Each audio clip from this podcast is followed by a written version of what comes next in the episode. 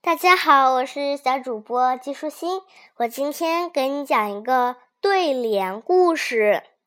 这个故事的名字叫做《谢晋改联符上书》。哎，那这个谢晋是谁呀？他怎么改的对联，让这个尚书服气了呢？哎，那让我们来听一听这个故事吧。谢晋是明朝著名的学者，他五岁就会吟诗作对，从小就被认为是神童。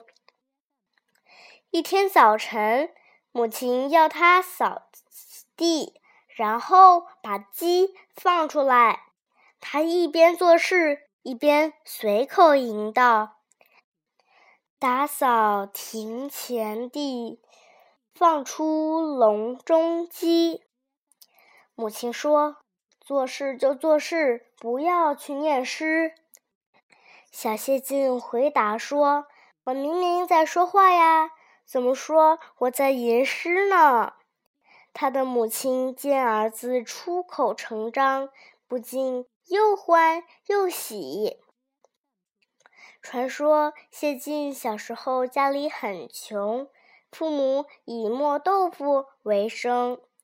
谢晋家和归隐的曹尚书府地门对门，曹府院子里有一片茂密的竹林，就是从谢晋家望过去，也能看见一片郁郁葱葱。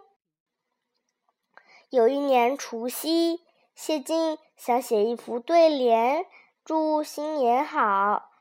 正苦于没有恰当的内容来写的时候，忽然看见对门曹尚书家墙头冒出的青翠葱茏的竹子，便灵机一动，写了一副春联贴在自己家的门上：“门对千竿竹。”家藏万卷书，对子引路人围观，纷纷的赞叹不已。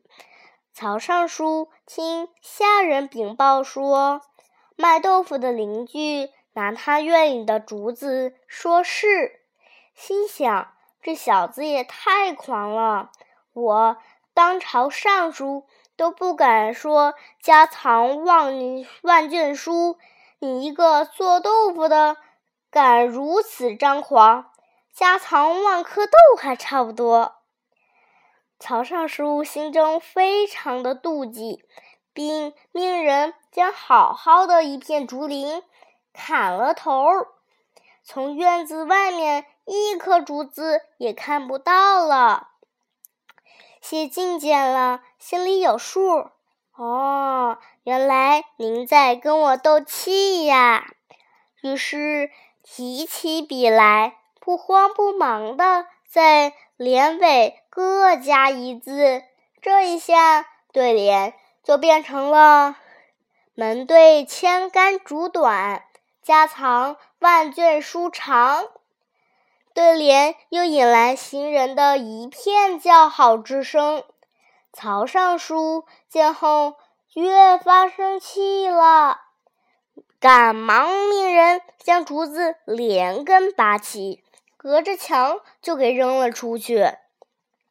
谢晋一见，赶忙和父母说：“快去捡竹根呐！”谢晋的父母一想，这东西烧火有用啊，看着曹府的竹根扔的差不多了，便喜滋滋的推着个车过去捡。这时，谢晋把笔墨拿出来，不紧不慢地在对联上又加了两个字，将对联改成了“门对千竿竹短无，家藏万卷书长有”。这下，曹尚书见了新改的对联，也开始佩服谢晋的才思，于是，在春节后。把谢晋父子请到府上相见。谢晋见了曹尚书，不卑不亢，处处对答如流。曹尚书至此不得不感叹谢晋的聪明伶俐，连赞谢晋果然是神童。小朋友，故事讲完啦，拜拜。